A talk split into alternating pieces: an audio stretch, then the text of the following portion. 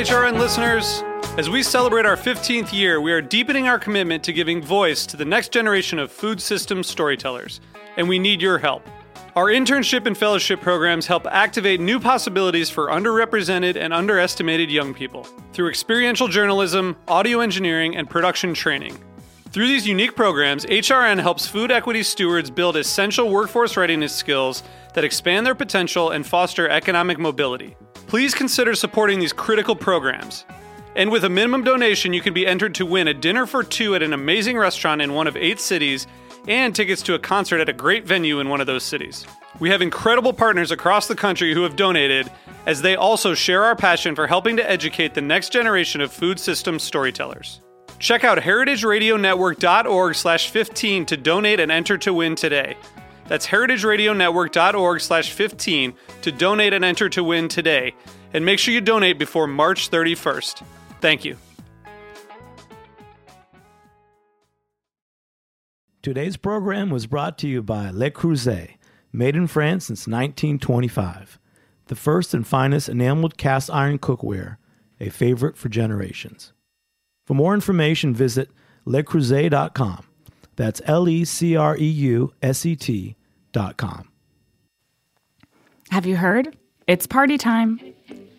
Monday, December third is Winter in the Garden, Heritage Radio Network's second annual year-end gala at the Brooklyn Botanic Gardens Palm House and Yellow Magnolia Cafe. Join H R N staff, hosts, members, and some very talented chefs and bartenders for a delicious evening that will kick off the holiday season and support our end-of-year fundraising drive. The evening will begin with a V I P hour, complete with bubbles and oysters. Then, all of our guests will work their way around two spacious rooms filled with food stations and bars, sampling fare from some of our favorite chefs. Sip on your choice of cocktails, beer, wine, sake, and cider while bidding on exclusive silent auction items. twenty nineteen is our tenth anniversary, so whether you've been a member since Roberta's first opened, or if you just discovered your new favorite food podcast, please consider supporting us with a ticket purchase so we can start the year on solid ground. We'd love to see you at the garden. So join us on December third. For more information and to purchase tickets, go to heritage radio network dot org slash gala.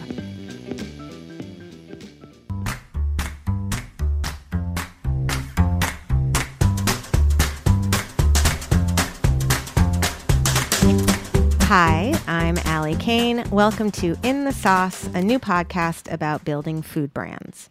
When we launched a line of fresh sauces for grocery stores, I knew we were jumping into something crazy. Haven's Kitchen is a cooking school, cafe, and event space. A product that people buy in stores is an entirely new business, and I had a lot to learn. So in my efforts to get myself educated, I started meeting everyone I know and respect who could advise me on production and distribution, sales and legal, P R, and social media. Then I started having those conversations here as a podcast so that other entrepreneurs can learn from them as well.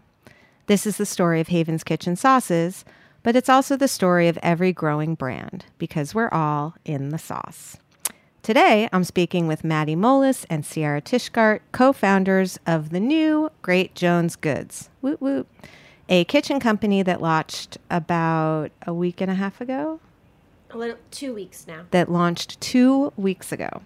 Um, I'm excited to talk to Sierra and Maddie because more and more people I know are starting businesses with friends. And while that can be great, I think it has its own unique set of challenges. Am I right? Uh-huh. They're yes, nodding. Yes, yeah. um, And I feel like this could be really helpful for a lot of other founders out there. So I also happen to really love these guys. So welcome. And um, I'm happy you're here. Thank you for having us. My and pleasure. For being one of the first people we told about the idea and supported from day one. Um, well, my pleasure. It's a good idea. Um, so... Uh, I always start these questions out with how what you wanted to be in fourth grade or what kind of kid you were. And it's funny because some of the branding people wanted to be stand-up comedians and, you know, some of the more serious people wanted to be engineers. And, you know, it kind of not that branding people aren't serious, but, you know, like Excel people, you know, there's a, there's a line that can trace back. So what's fun about this is I think you guys actually knew each other in fourth grade. So I'd like to hear, A, what you wanted to be, and B, like what you thought of each other when you first met and how your friendship sort of developed. So Maddie and I met twenty years ago mm-hmm. at Camp Madapanai for girls. We were about eight. Did you wear pennies? What, what's a penny? A penny is like a little white, like a little white, I don't know. You didn't wear them. We did evidently. not wear them. Okay. We didn't wear pennies, but we did have camp shirts. Okay. Yeah. Okay. And my early memories of Maddie was that she was dominating the tennis ladder at camp. Mm-hmm. She was like a high-performing, successful young camper. Truly, like she, she she was a high-performing young camper. She really was, and and so I remember being like, "Oh wow!" Um, and and and we we weren't initially bunkmates, but we got to know each other, right. and then we eventually requested to be bunkmates. And Sierra, when you were ten, what did you envision your life as an adult being like? I was really, it's funny, when I was ten, I was I first wanted to be a Disney illustrator. Oh, um, I was I was really into art, mm-hmm. and then I got very into journalism and writing, and I loved loved magazines. ten might have been a little bit young, but I, I loved seeing how words and photos came together and told a story. Right. Like I definitely, I guess I would say I was definitely interested in in storytelling in a creative way. Okay, cool. And Maddie, when you met Sierra, what did you what did was she a high performing tennis ladder climbing camper star? She was high performing in her own way. She always would ask the counselors to go out and buy her magazines. Oh, um, cute. And I feel like your mom, your parents would always send you magazines in packages. Sierra was always flipping through the pages in different teen magazines. I was right. a te- I was very much a teeny bopper. Yes. Yes. Yes. Like, did you hang posters up in your oh, bunk? Oh, yeah. Who was the poster that you hung up? Do you remember? Probably like Jonathan Taylor Thomas. I don't even know who that is. I'm so much older than you. That's so sad. Matt, I love every once in a while, Matt in like the engineer booth, like looks over at me and like makes a start, face. Start oh. laughing at you. Yes, you start mocking me. You don't know me. J T T? Yeah, come on. Um, and okay, so and what did you want to be, Maddie? It's kind of funny that you remember me playing tennis, because when I was in fourth grade, I wanted to be a professional tennis player. Oh, perfect. Because mainly I didn't want to pick up balls for myself. I wanted someone right. else to pick up the balls for me after my tennis lessons. Uh-huh. So that was what drove me to be a professional tennis player. No, but I, I come from an entrepreneurial family, and I think I always probably had a thought. Maybe right. fourth grade was a little bit young right. in terms of starting my own business, but... It's funny, I was listening to uh, someone on a podcast the other day, and she was saying that she always had these businesses, and she just always figured out a way to turn something into business. And I remember when I, I must have been like seven, I started a business with my best friend, uh, and we made scratch and sniff stickers. Like we would take oh. our stickers, and I would buy like vanilla extract, almond extract, peppermint extract, and just do a drop. And I think that was actually before... they had smelly stickers, so I feel like I missed I missed a great opportunity. Had I been older, I would have been like on an island somewhere yeah. in the Caribbean. But yes, I do think that people who feel like there are things, there there are people who sort of do have this innate sense that there's something that should exist that doesn't. And I also heard on that same pod- podcast, it was Joanne Wilson, and she was saying that the entrepreneur tends to be a risk taker, but doesn't even think of it as taking a risk because it's just an idea that needs to exist. So, because I don't think of you as a risk taker, nor do I think of myself as a risk taker, taker, but you always wanted to make something in the world. Yeah, yeah. And I, I think it's interesting when we chat about the origin of Great Jones, mm-hmm. it never felt like a risk. It felt right. like something that needed, needed to, to exist. Yep. And so tell me about that origin. So the, the little the what you read is that you were sitting in your kitchen and you were having this discussion. So tell me what happened. Yeah, I, I was working at the time as a restaurant editor for New York Magazine, covering the food beat closely, and was starting to feel like I had a wonderful problem, which was that I was kind of tired of going running around the city, going out to eat at restaurants, but wanted mm-hmm. to translate my excitement for food into my own home kitchen. Um, and that started with needing to buy new things, right? And wanting really nice things. Uh, I think being at the stage of life that we're in, where it's no longer the IKEA couch, you want to invest in your health and have things that you will hold on to and cherish. Like grown-uppy things. Grown-uppy things that will also mm-hmm. bring you joy. And I started looking around. I asked, I asked our friend Charlotte, who's written a cookbook. I asked friends who were chefs, and I was going around in circles and trying to figure out what I needed. If I had the thought of, do I just wait until I'm married? That feels very weird and anti-feminist. And talk about sort of like risks and decisions. Like, it was just, once there was like just even the littlest seed of this, it was like, well, obviously I'm going to talk to Maddie. And because she had built her career in startups mm-hmm. and was one of my most, one of my smartest, most accomplished friends. And there was never like a decision that was like, oh, like, now's the moment I'm going to, like, present this to Maddie. We're right. going to, like, hold hands and go to the altar together. It's just, like, obviously, if I'm doing this, Maddie's, like, right. I need to be doing it with her. And, like, that... So that, that leads me to a, a sort of a question that will tie into sort of the later part of the discussion, which is when you're building something with a friend, you know, y- you clearly have very different skill sets. Mm-hmm. I think the big trouble tends to come in when you have, like, two... super Excel people, you know, or yeah. two super creative, like, I want to think about this more big picture-y. And then you need to hire someone to do that other piece. And then you have two people who've started it and they don't know exactly where they fit. So what were the things, how would you sort of say your skill set, like, where does your skill set fall? How would you say you, you knew that Maddie was the right person to do it? And Maddie, you yeah. know your own skill set. And what, what did you feel like, you know, was the synergy kind of yeah. with Sierra? Yes. I I think my skill set, which is which is also changed as we've been doing this, which yeah. is a wonderful it thing. Evolves. I it's always fun. say, like, we grow into our power in this and learn things. But yeah. I... I fall on the more creative side, um, whether that's the actual design of the product or, or how the brand looks, right. as well as, you know, I think something we wanted to really accomplish and we felt was different here in the market was was the communication, mm-hmm. um, both in terms of giving strong education, which I know is something you do through the sauces so well, and and having a point of view and, you know, speaking about cookware and cooking in a, in a really modern right. exciting way, and and finding that I think I felt for a long time like cooking is so overwhelming, and and trying to even call myself a cook, like right. am I even serious enough to say that? And I think a big part of that for so many people, that insecurity starts with the confusion over what they need and why, right. and making that clearer. And Maddie's skill set, which was like evident from like the I think one of the earliest things from we her did star campership from days. star campership um was much was like one of the first things I remember is Maddie was like, okay, like, you have this problem, I, I have this problem too, who else might have it, like, how can we right. validate this, how right. can we actually ground this into something that's real? I can whiteboard all day, but Maddie is the one who like mm-hmm. makes this real and makes this and like right. takes it into, you know, puts real data around this right. and and I think validating that idea gave us the confidence to actually go forth.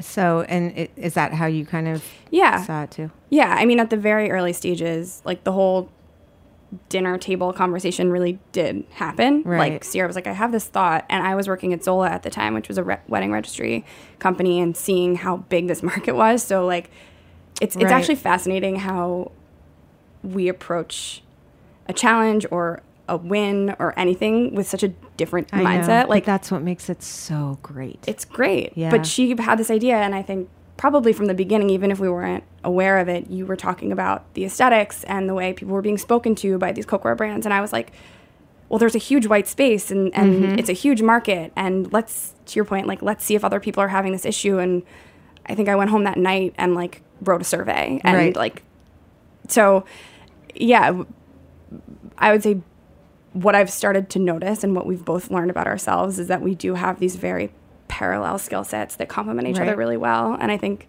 um, there's a lot of ways that we've supported each other. Yeah, no, I mean, I th- you know, uh, when we were in the Chobani incubator, there I, f- I don't know his last name or his title, but Leland, who was like a marketing guru, and I think did, I mean, he like created the Spotify brand. He said basically, if you're not building a brand, you're you're making a commodity. And it's interesting because the that soft, that sort of soft skill of like creating the brand story and the brand identity, you know, can can get lost when you're too focused on like the data and the numbers one hundred percent and the market size and the white space. On the other hand, when you're so overly focused on brand, you almost forget to ask consumers what they need. And so, and, and to yeah. check out, does this even make sense from a margins perspective, or how do we even start making these things get made, you know? Yeah, it's totally an, it's like an interesting balance to strike. And I think we, we don't even talk about it explicitly, but we strike it every day, which yeah. is how far do we go to differentiate ourselves while also appealing to a mass audience? Right. Because, you know, you have to strike that balance. And there's interesting examples that are coming to my mind right now in which, in ways we... Yeah, we'll start thinking about them because we're going to get to okay. them in a minute. I'll bring them up later. But after that, so you went home and you made a survey and you looked at the market, which is a fill-in-the-blank billion-dollar market. seventeen billion dollars market. That's the same as Sauce. Oh, wow. We have the same size market. What's your household penetration? Like one hundred percent. ninety-eight percent. Right? Yeah. You know what? And what do those other two percent do? I don't know. By the way, everyone, it's, it's Galen. It's my boyfriend. No, this is actually funny. So household penetration, I just doesn't sound exactly like what it sounds like. It sounds like, and I am trying to sort of like demystify some of the language. Household penetration, for those of you listening who don't know what it is, it's like what percentage of American households actually buy the thing, whether it's Sauce, which is ninety-three percent. Pots and pans, cookware, which is ninety-eight percent. Toilet paper is ninety-eight percent. And the big question is... Who is that two percent? They're taking it from The Office. Oh. They, they don't buy it. Oh, so on that really note, funny. We're going to take a little break. And when we come back, we're going to talk about all things supporting your friend slash partner.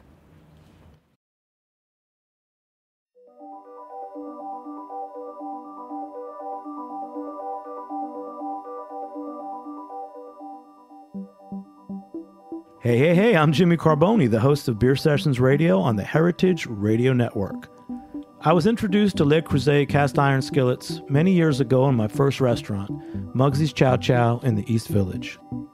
Le Creuset has the superior heat retention of cast iron paired with unparalleled performance and the ease of enamel. That means delicious food with easy cleanup. And I love easy cleanup after running my own restaurants in New York for twenty-three years. Le Creuset original heirloom cookware is backed by a lifetime warranty. Their bold colors and timeless designs allow for an expression of personal style in the kitchen and beyond. Head to lecreuset.com slash hrn, that's L-E-C-R-E-U-S-E-T dot com, to see all the new products and amazing holiday gift deals. H R N listeners will get twenty percent off the new Le Creuset cookbook with the code H R N.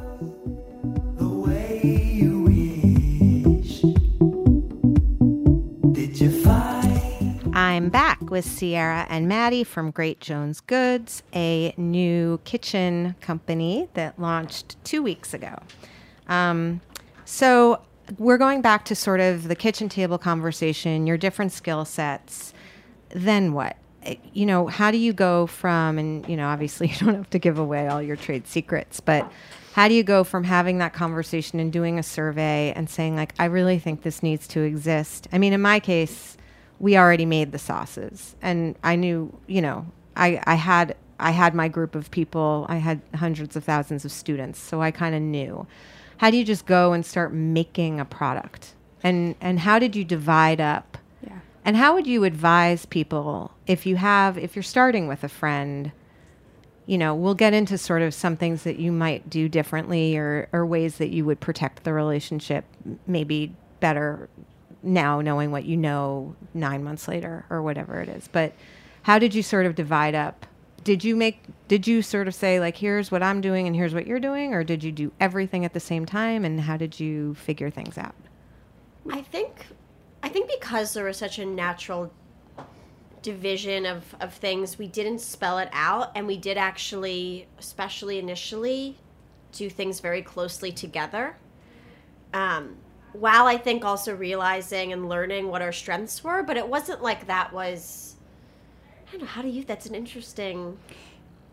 yeah, it's it hasn't been until more recently that yes. we've had to sort of like pluck things define. out and put them in yes. each other's camps um, and, and define. Yep. And that's just because oh, that's because that's time what happens. is of yeah. the essence. And yes. at the beginning, and, and we were really. I think it was actually a really nice moment where for a couple months we got to pretty much make every decision together. And when a decision presented itself, we would each take it away and go through our own process mm-hmm. of whether it was me, you know, thinking about it from an analytical data perspective, or Sierra like sitting with it from a creative perspective, right. or asking her trusted creative friends. Um, but we really came to every decision together, which I think really helped build the foundation for the relationship, because we learned how to trust each other. I was just together. going to say that. I think there was, I think the ways in which we did so many things together, but we very, but organically we really started to get to see, and what we had already, it wasn't like a surprise that because we knew, you know, we, right. we knew our career paths, but we got to see each other's strengths and got to trust and give each other some of that space. Like like the name, for example, the company was something that, as a words person, was right. torturous. Yes. And trying. And Maddie gave me a lot of trust and confidence and space there. Um, well after I had like blown the deadline on what to name. And, you know, she knew that words was something that like right.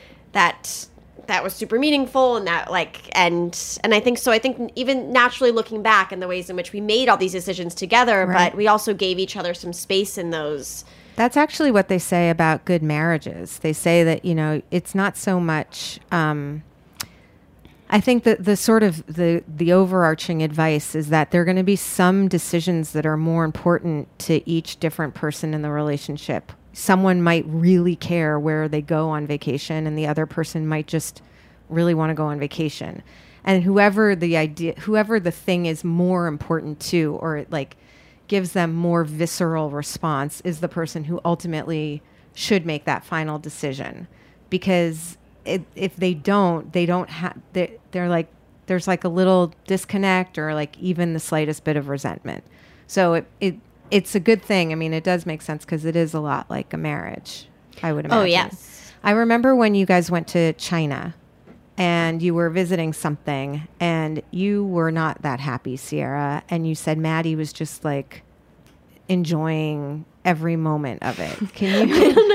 I remember it that. Okay, were you not enjoying it? No, I was. I mean, I was. She was. She was. No, she was. I, I, I was. I, I was gonna say she was thriving. Like she right. was that. Thriving she was camper. That, that high, that high performing.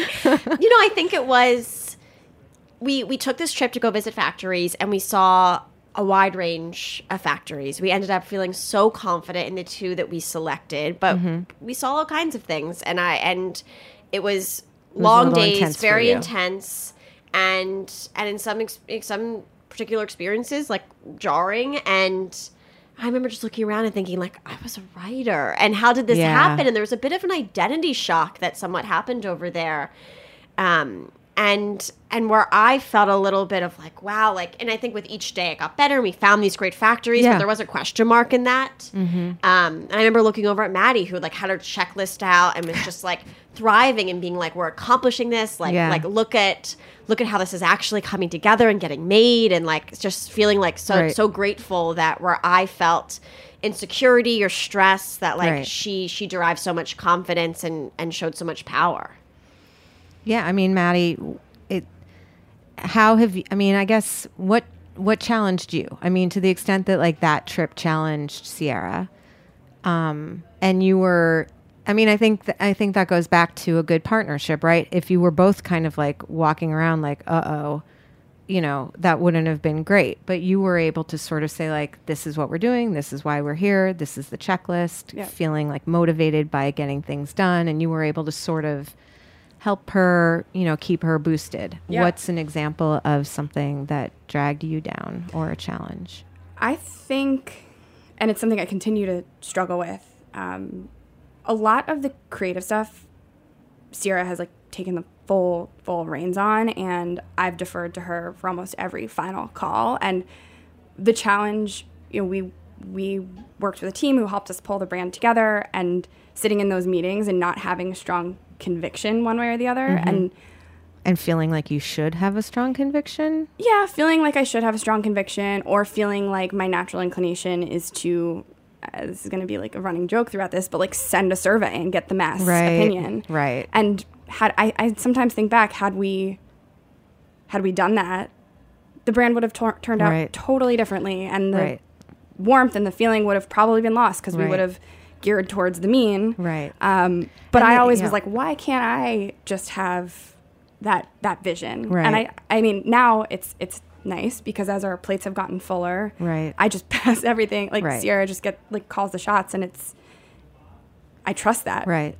I mean, I think that's great, and I think that's you know I think that's that's the growing pain. I mean, there's a there's a whole rule of thumb in in starting a, a hospitality business, at least, that your opening team and your operating team are different teams, because what it takes to get something off the ground is very different than what it takes to actually run it. And you guys are just fortunate or prescient or just smart that you chose an opening team who could also function as an operating team. And I think a lot of co-founders don't do that, because two people are sitting in their dorm room and they have a great idea together. One of them doesn't have data and analysis and Excel skills, and one of them, you know, and they don't know how to break those things up, you know? Yeah. It's interesting because I look back at those meetings and I'm, and I, something I have had to get a lot more comfortable with is making decisions. Mm-hmm. Um, maybe that's like a typical creative trope, but like yeah. I can, you know, like, yeah, you and, can see a lot and of I always felt like you, you made me more focused and like did have really like, I don't know if it's like the voice of reason is the right word, but like, like, like when I remember looking to you for a lot of those, just like, let's make this final call, yeah, and right. and bringing that over the finish line. Yeah, and I mean, I'm glad that you're letting go. I do think that, I mean, what you said was really interesting, and I really appreciate the honesty, because there are some things where you feel like you should have an opinion, and you just don't. And yeah. then you're like, is there something I don't know? Is there something I'm not doing right? Am I, why am I in the room? All of those questions start happening. But it's, you can't have an opinion about everything when right. you're running a frickin' company. Right. You and just can't. A, yeah. I mean, it's like turned into a blessing that there is someone who I sit across from every day, who I've been working, we've been working on this since it, before it was a thing, that I fully trust yes. to have those opinions on behalf of the business. It's not even on just behalf of me. So um, what have you guys done? I mean, would you, for people out there who are starting with a friend, are there guardrails that you establish? Are there words of wisdom that you would give them? Are there things that you've done specifically to protect not only the business relationship, but the friendship? I think to start... Um, I think something that we both felt was that we had stayed friends for twenty years, but we really respected each other professionally. And and those were separate things. Those were like very, very separate things. Um, and I think that was really important going into this. Uh, in terms of some guardrails and some practices, um, creating structure around that, we started early on at the advice of some other entrepreneurs seeing a C E O coach. Um, we very much both believe in the power of talk therapy and having like a dedicated space mm-hmm. to go and to process our own feelings during a time of rapid change, to make sure that our communication was as strong as possible, to make sure we handled disagreements right. um, in effective ways. I think that's been really helpful. Um, and to continue and to also not, while that was a wonderful resource and something it was a privilege to have, to also make sure we take that time. We do this every week now, also just us. Just the two of you. That we yeah. are also equipped and, and can learn from that. It's probably like any somewhat of like um, therapy in that way, where like you want to you want to bring it home and, yeah. and make sure. And also I think doing that while things are and were strong and good predominantly. And do you do that at the beginning of the week or at the end of the week? The beginning of the week, right? Monday mornings. Monday morning, yeah. and we first have thing. we have a structure around it too. Yeah, tell me about that. It's evolved, but the the concept, which I think is great, and I think lends itself to your question about being friends first and and business partners now. Um, we block off some space and some time to talk about our personal lives, mm-hmm. which like both of us are have a whole life outside of Great Jones, right. surprising or not, and. It's and we know each other's families and we know each other's friends, and it's really nice to block off dedicated time to talk about that Um, so that's generally how we start off. It's Monday morning, so we'll ask how each other's weekends were and all right. that. Do you communicate? Are you both? So did you ever do the like expressive, amiable driver, that test? No. It's a fun one. It Google it. It's um, it's basically there for it's it's not your personality. It's your work style. Um, my guess is that you guys are different. I'm just throwing it out there. Yeah, we've learned um, that. Yeah. Yes. So, I mean, for instance, like I am an expressive, shocker, um, but w- I work with a lot of analytics. And when you are an expressive and you work with an analytic and you tend to be like, hi, how are you? What's going on? The analytic tends to be like, like a little like, please stop. You know, I'm just like, I'm fine. Everything's good. I would really like to just get back to what I'm doing. Is that resonating with you guys at all? Because you're looking knowingly at each yeah. other, but we're also on the yeah. radio, so no one can see yes, your faces. Sure. Yes. Yeah. Yeah. Yes. Yes. And I think like as we've built out a team, we've learned that different. It's not just the two of us. No. It's, it's in a small office, right. and how do we It's engage? Very good. I mean, the reason why it's a good thing to do is also not just because I learned. Because it's not so much when everything is good, how your work style kind of manifests. It's when you're under stress. Yeah, for sure. So I get vi- I get more emotive, and I get more sort of like, I, I think I'm picking up on a vibe from you, but I don't know what the vibe is. So is there something wrong? Can you tell me what the vibe is? And I get more like that. And knowing that for myself means that I can do less of it. Yeah. Um. So you carve out time to talk about your personal, and then do you talk about the week ahead? Do you talk about, you know, what's going on, what's on each of your plates? You update each other, that kind of thing. Yes, yes. We talk about what's going on in the upcoming week. We reflect a little bit on last week if there were any topics that we need to review.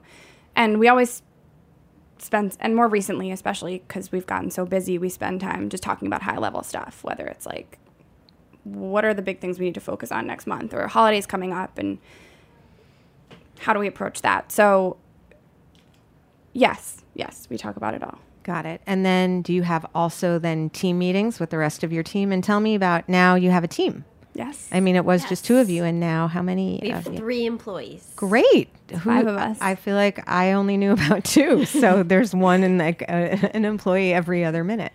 So who? How are you structured now? What's the organization chart looking like? So we, it's the two of us, and we, our first hire was a social media manager. Her name's Emily. She's amazing. Yes, I've met her. She's and awesome. Yeah, she's great. She does all of our social um, and a lot of creative work really closely with Sierra. Um, our second hire was a woman named Gabby, who handles all of our customer experience. So now that we're out in the world selling, there's a lot of questions coming in. Great. Yeah, she's amazing as well. Um, and our third hire is a woman named Gina, who comes from a really deep operations background, mm-hmm. and we all work really closely together, but Gina and I work really closely right. on just setting up. Because that's more your wheelhouse. Yep. Right. Setting up the operations, making sure the warehouse is right. communicating. So it's like real supply chain exactly. stuff. Exactly. And yeah, it's five of us in a small room right now. It's very up close and personal, but it's a lot of fun. It's so, having a team has like changed the game. I mean, yeah. we've really focused on bringing people on who round out our skill sets, and right. it's been invaluable. It also forces you guys a little bit um, to not get your shit together, but kind of get your shit together. Yeah. You know, like you can't, because it's almost like you can't, you yeah. can't bicker in front of the team. You yeah. can't, you know, yeah. all that stuff. Like, and that's hard. I mean, it, yeah, it's we hard. Can't just text about every single thing. Right. We have yes. to figure out our communication. Yep. With the we, five of us. We also talk about, you know, like, Like we're we're a two week old startup, and things are going well, um, but there's, you know, it's somewhat of a roller coaster, and us and us pres- one presenting that front, but also really internalizing it and being calm and united there. Yeah, and and yeah. when and when and also being quite transparent. And right. I think something that Maddie and I talked about even even before that we decided to start this company and have this idea was was the kind of managers that we responded to, and, and the ways in which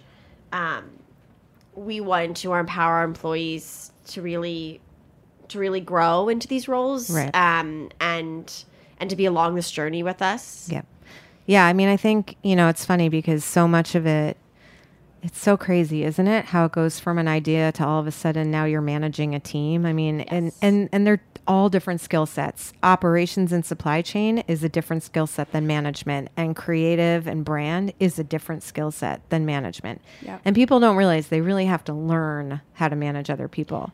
And part of that is learning how you are. It's, yes. It goes back to like knowing yourself, knowing how you get under stress, knowing how you get when someone isn't hearing you or you're having a hard time hearing them. Um, so what mistakes did you guys make early on that you want to prevent other people from making? What would you say you would like to rewind the tape and try differently? Unless you did everything perfectly. We certainly didn't do everything perfectly, but there are things, I think something we're both proud that took a lot of work, mm-hmm. um, was aligning on what our company culture and our rules were. Okay. Um, that was something that we had had very, very different experiences. Okay, so I, talk a little yeah, bit about that. I had had like your classic cubicle, bad office experience, and I had actually mostly started working from home for the past few years as a writer, and mm-hmm. hadn't been in office in years, and when I had, I associated it with like a strong lack of creativity and sort of like a soul-sucking place, right? Um, with a lot of unnecessary rules that didn't feel productive. Um, so I had somewhat of a like, um, you know, I, I I wasn't sure how to go about creating a positive office culture, and but that still was had very clear rules and structure because you do need to create that for employees. Right. And then Maddie, what was yeah. your... And I had come off of companies like Warby Parker and Zola too, but Warby in particular that had this amazing company culture and was sort of like at the beginning of all these startups with ping pong tables and right. happy hours. And it was like your work friends were your best friends. And so I had...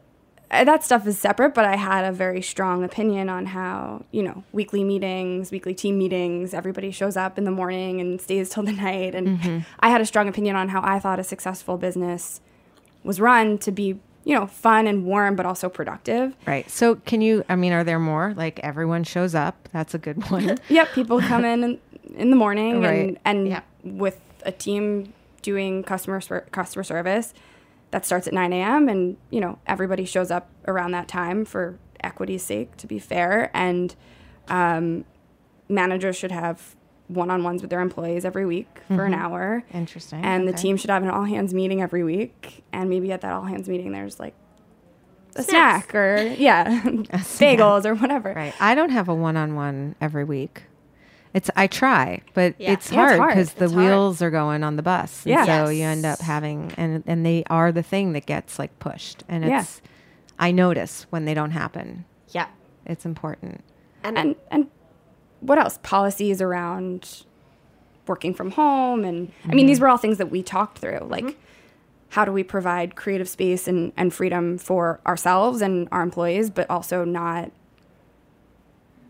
let that turn into chaos right. and different teams have different expectations. Right. Like, and if it's not clear ahead of time, it's never easy to define later. Yeah. It all has to, it's all the stuff has to be like planned out. You and know? That was the advice we had gotten, yeah. which was you might as well be a little more stringent to start and mm-hmm. loosen up the reins across the board as everybody felt more comfortable with each other. But um, what else? Like even in company perks and, and yeah, I think also how to make, you know, Maddie had these positive experiences, which we were so, I was like so grateful to have and hear about, but it was also like, okay, well, what is, what is our version of this? Right. And, and how do we create something that feels special and unique to us and our ideas right. and the kind of culture that we want to create, um, not to bring gender into this, but especially being two women who are doing this yeah. and the ways in which we want to make our employees feel autonomous and valued. Um, yeah. and, and that, you know, what things are in writing, what things aren't. Right. Um, Interesting. Yeah. So, Sierra, I want to go back to something you said earlier on, because you said that you started off with a group of skills and they've emerged, like they've sort of shifted or some have emerged or some things that maybe you didn't think you were strong at at the beginning have come out. So what what has happened?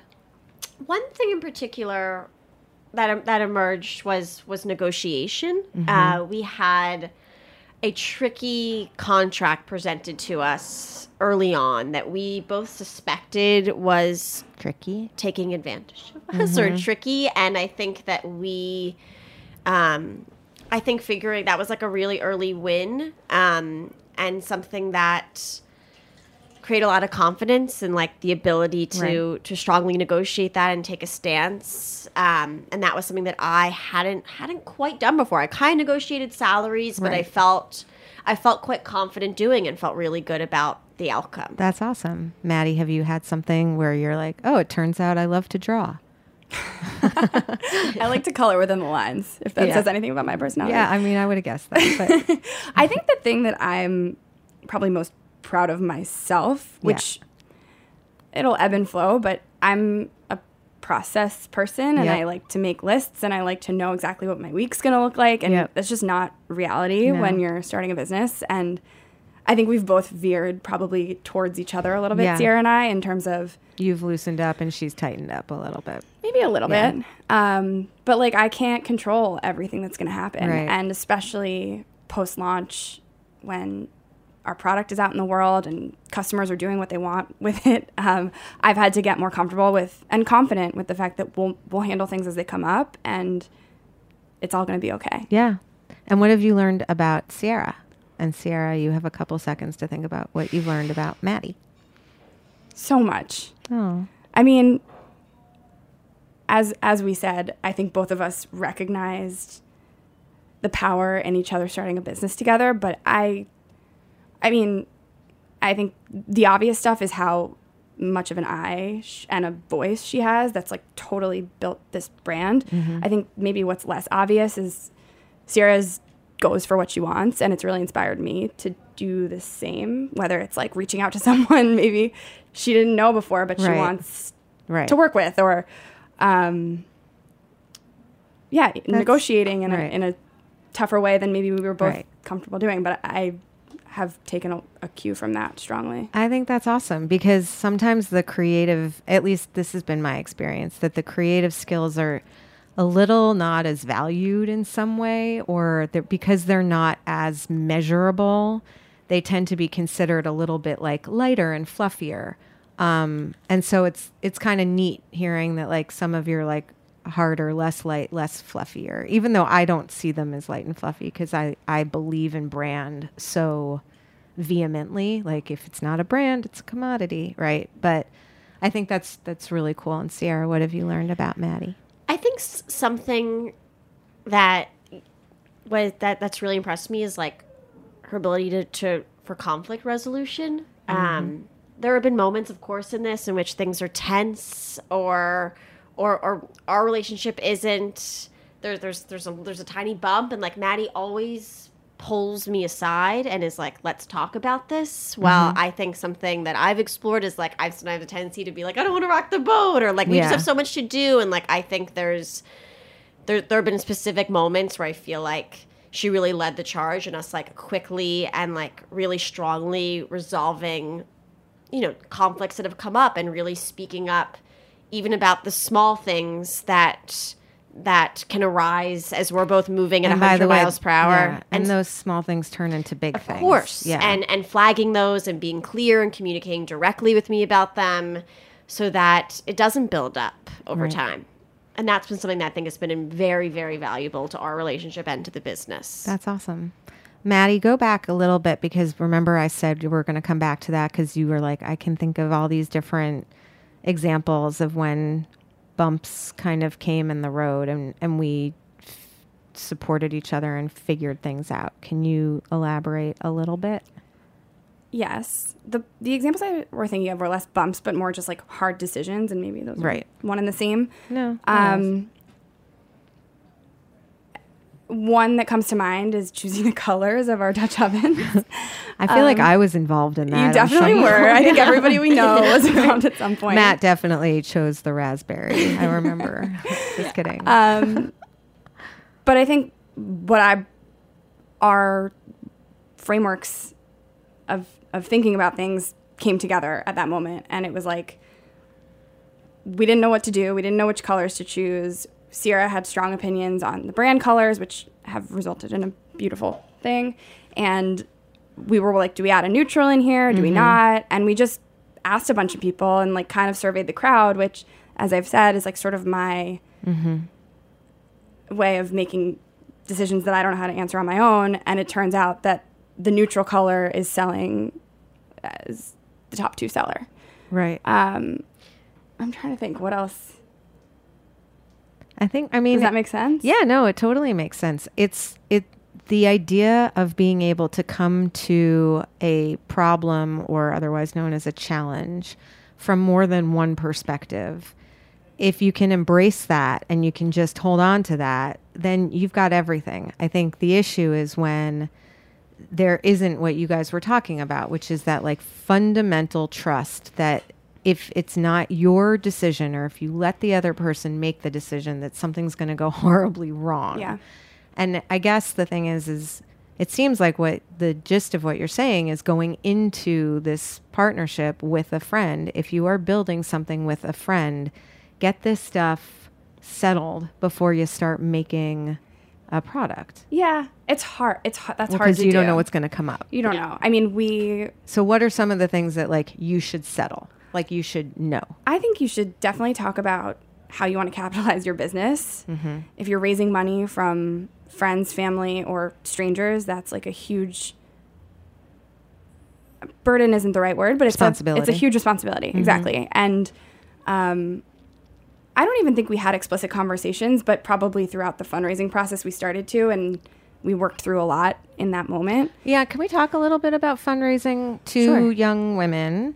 I read this article this weekend that um, funders ask women what they call prevention questions mm-hmm. two times as often as they ask what they call promotion questions, as like in terms of how are you not going to mess up hmm. versus how are you going to be awesome, essentially. And they ask male founders the exact opposite, promotion questions two to one to prevention questions. So did you guys find that there was a lot of, well, there's a lot of other, you know, cookware companies out there, ladies, and there's a lot of other people selling to millennials. Like, what yeah. what did you yeah. find, and how did you deal with it? And how did you guys support each other through it? And was it, you know, what what was that process like? And did you were you happy there was someone next to you in the room? Oh, yeah. Yes. And that was the number one question that we got. And it's interesting, you know, going through the fundraising process, I think each time we pitched, the beautiful thing that happened, as frustrating as that process can be, and we even, you know, we were very successful at that, and it still had its frustrations, was that the conviction in that we were going to do this differently than anyone else, and and have it like that confidence I, I felt so, so clearly with yep. each pitch that we did. Um, and, and as our ideas started to develop, that yes, we we didn't invent the idea of of cookware, you know, right. like like we didn't invent the idea of starting a brand online, but that... but that our ideas and our skill set were really unique here. And I think one of the first things we said when we decided to first do this was like, okay, someone's going to do this. And actually probably several people to some degree, but like we're going to, like, who better than us? Right. And and really that no one's going to do it the way in which we do it. And I, re- I really believed that right. as as everything started to take shape. And so when you would get a prevention question, you would just turn it into a promotion opportunity. Yes, very much. And yeah. say, I mean, started especially when, you know, we fundraised twice, the friends and family round, people were betting on us as individuals right. more than they were. They're any- not asking about your pro forma or your five years yes. or your margins or anything like and, that. And we got no. to say, like, look, like, I'm strong, Maddie's strong, but like together. Right. Together, like, we're unstoppable. And and then in the yeah. in the seed round. Was it much more the financials and, and the market and, you know, the margins on the products and it was, how you see it becoming was, profitable? But we were still selling a vision because we weren't out in the world. And right. to be honest, most of the fundraising process, we didn't even have our Instagram live. Like a lot has taken shape to the public. It was all ha- happening behind the scenes, but a lot of, hadn't been right. exposed publicly. So it was really just a deck and right. our story and... So yes, we did get more questions about margins and, and order value and how do we continue to increase lifetime value for customers and all of the right. sort of like nitty gritty numbers questions that actually drive growth and drive the business. But it was still a lot of sort of poking holes and making sure that we crossed our T's and dotted our I's. I think that's awesome. What have you learned now that you wish you had known at the beginning? What do you wish you had known going into this? Either about yourself, about the business, about fundraising. I mean, there are so many things that I could answer that I wish I had known. you know, like it's actually important to make money. That I didn't know at the beginning. We like when you yeah. talk about like it's important to have the discussion about how to capitalize. I genuinely believed when I opened Haven's Kitchen that if as long as it just made a little every year, it was fine. But that's actually not accurate at all. It needs to make more than a little right. every year, like because it yeah. doesn't work otherwise. Like anything, I mean, that's a big one. But I mean, we've had a really, we've obviously had bumps, but I don't think, I can't think of a moment where I'm like, oh, I wish I had known this before, because we've learned so much. So right. we've had a pretty smooth process um, so far. I think there will certainly be moments in the future where we're like, why didn't we choose, why didn't we push for our margins in this way versus right. this way? Um, I think maybe it's more personal, but I wish I had gotten more comfortable with delegation yeah. and lack of control. Yeah, I think that's actually a huge thing. I mean, that's just as important. Yeah. Right? I mean, I'm learning it in the moment yeah. and that's and all great. Doing. And yeah. and I actually like personally learn much more by doing than by like reading or yes. sitting in a classroom. Right. But um yeah, the control thing, I want to be involved in everything and I want to know what's going on in every part of the right. business, and it's just not reality right. anymore. So maybe yeah. if having more practice there would have been nice. What about you, Sierra? I think the the somewhat the hardest time for me personally in the business was this like April, May. Um, we were saying we wanted to launch before the end of the year for holiday. Um, we were working really hard to make that a reality, but it wasn't exactly within arm's reach. Like we couldn't mm-hmm. really see the light there, and and I think you know there was something really motivating to us about wanting to make this holiday, you know, we wanting to make holiday. I think people look at this and say, oh, you pulled this together quite quickly, even though to us it felt like also a quite a long year. Right. Um, but I think having that confidence that, that every, like, I just remember then feeling like, is this going to happen? Right. Like just feeling a lot of insecurity, especially in that time period. So um, what, yeah, I mean, so what you're saying basically to people as they're founding things is have faith. Yes, have faith. Yeah. Yes. Also, I'm, sorry, 'cause I'm not a very religious person, but I think that was part of it. And having like, um, having, and I think I, I felt somewhat for a while, like I'm nervous or like super vulnerable to talk about it. Like I mm-hmm. like, like, is this actually going to happen? Right. Um, when every sign, when I look back points to like, obviously this is going to happen. Yeah. And like, we were making so many, we were making so much progress e- even when things even felt like they were at a standstill, and we spent yep. you know weeks looking at factories, like that wasn't happening. And just because it wasn't maybe moving in double time, I function best when there's like a million things moving at one hundred miles per hour like all at once. Right. Like I get a lot of energy off of that, and that wasn't, and that's kind of how the business is now, which is great, and I feel great, but there were moments that were that needed to be slower. Right. And that and while we were figuring things out, I think now that I'm sort of fully thinking about this, I think like being comfortable taking a moment right. to have things, to take yeah. a breath. There's so much pressure in startups to just be moving fast all the time. And when you feel like if it's not, or there's a week or a month that you're not. That or you're a like, lawyer doesn't write back to you yes. in that hour. That yeah. you're like, like failing. I, I, exactly. Like, are they ever going to Or like, is this back? ever going to happen? Because like, yeah. not everything's, I can't, like, there's yes. not necessarily like week to week. There's not a million yeah. things changing. And there have been moments like that. And there were moments I look back and I'm like, yeah, yeah we took a lot of time to pick the name. We put, there, there, there was a real... Right. privilege and like beauty and us having some quiet time to to build this as well. I think one of the things that I try to do when I get that way, because I do have this like ongoing list in the back of my notebook that's like thing balls that are in the air, and and and I for a long time didn't write them because they stressed me out so much, and now I write them down. And like when a ball comes down and it lands, I'm like, oh my gosh, that's so funny that I considered that a ball because there's this ball right, now in right. the air. Yeah. But I do think that, you know, when you're when you have that kind of creative drive, you realize all of these things take a long time. Every single thing takes a long time, and the key seems to be just getting like thirty thousand feet up in the air and looking down and saying like, is it moving forward? Is it moving up? Yeah, that's like, because it's never going to feel like it's moving forward and moving up. But if you get up high enough and you see like, where was I a month ago? And and and, and you look, you know, you just got to get a little perspective. All right. We talked a lot in the hour about the issues that you had and the ways that you tried to prevent them. So I don't want to only ask prevention questions, but I do feel like this is the best way for people to hear how not to make mistakes. So I do want to hear, like, from each of you, the most fun you've had, the moment. I know there's been a lot of fun moments. I'm sure that, like, every little day has a fun moment, but has there been, like, a, like, huh, that was freaking awesome moment? Launch day, easily. Launch day. I mean, I mean, I was, like, on a weird, jittery high, yeah. I think, and it was, like, so exciting, but also, like, oh my God, this is real. Like, and Sierra can vouch. I have my Google Analytics up, like, looking at, at the live, real-time people on the site and, like, watching yeah. that number climb and watching sales come in and just and oh and seeing. Oh, you know what? Actually, very specific moment. We actually pushed our site live like twelve hours before launch day, quote unquote. Uh-huh. Um, it was Wednesday night, and so our site was live. We were clicking around, testing things, and we saw an order come in from a stranger, and that was like right. surreal, right? Like, yeah, like, whoa. it wasn't it, it wasn't, wasn't one of our mom. moms. Right. Our moms came quickly after.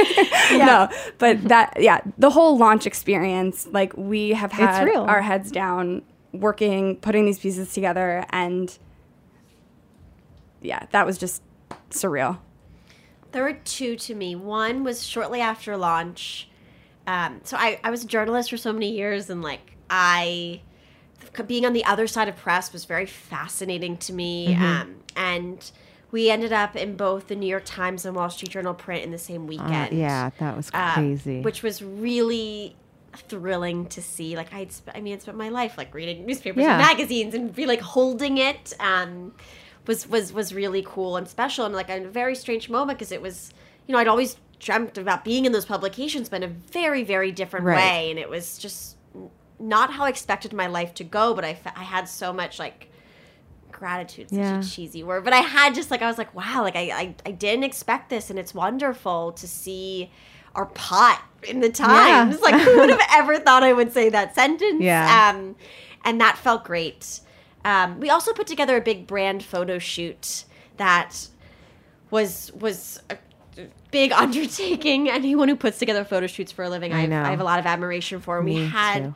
we had all these real life, um, peop, like real life relationships depicted in the shoot. We had we had a family, we had a, a young woman and her grandmother, right. and seeing that on the set and seeing, I think, you know, they were obviously there to take a picture, but also, like, that food, to me, that's what it's about. That's right. what cooking is about. Um, or even, you know, we had two we had two women who were cooking al- alone, which is right. something that I've done. And, like, just seeing that come to life and getting to prop style that and mm-hmm. seeing that, like, the joy in those relationships. And I don't I don't know. I'm not articulating it very no, well, but that was a very a, special yeah. moment. That's awesome. Well, guys, you have a beautiful, beautiful product, and I'm sure you're going to make many, many beautiful more, and a beautiful friendship and a great partnership. So I'm wishing you Thank all you. the best in the whole world.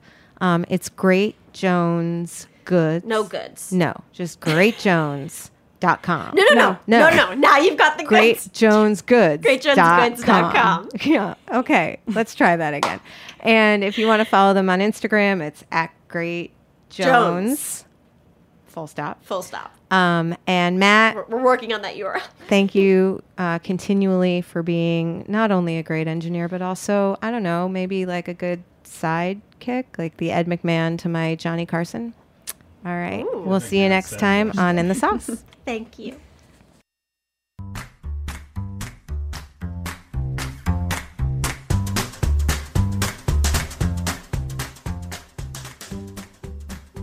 Thanks for listening to Heritage Radio Network, food radio supported by you. For our freshest content and to hear about exclusive events, subscribe to our newsletter. Enter your email at the bottom of our website, heritage radio network dot org. Connect with us on Facebook, Instagram, and Twitter at heritage underscore radio. Heritage Radio Network is a nonprofit organization driving conversations to make the world a better, fairer, more delicious place. And we couldn't do it without support from listeners like you. Want to be a part of the food world's most innovative community? rate the shows you like, tell your friends, and please join our community by becoming a member. Just click on the beating heart at the top right of our homepage. Thanks for listening.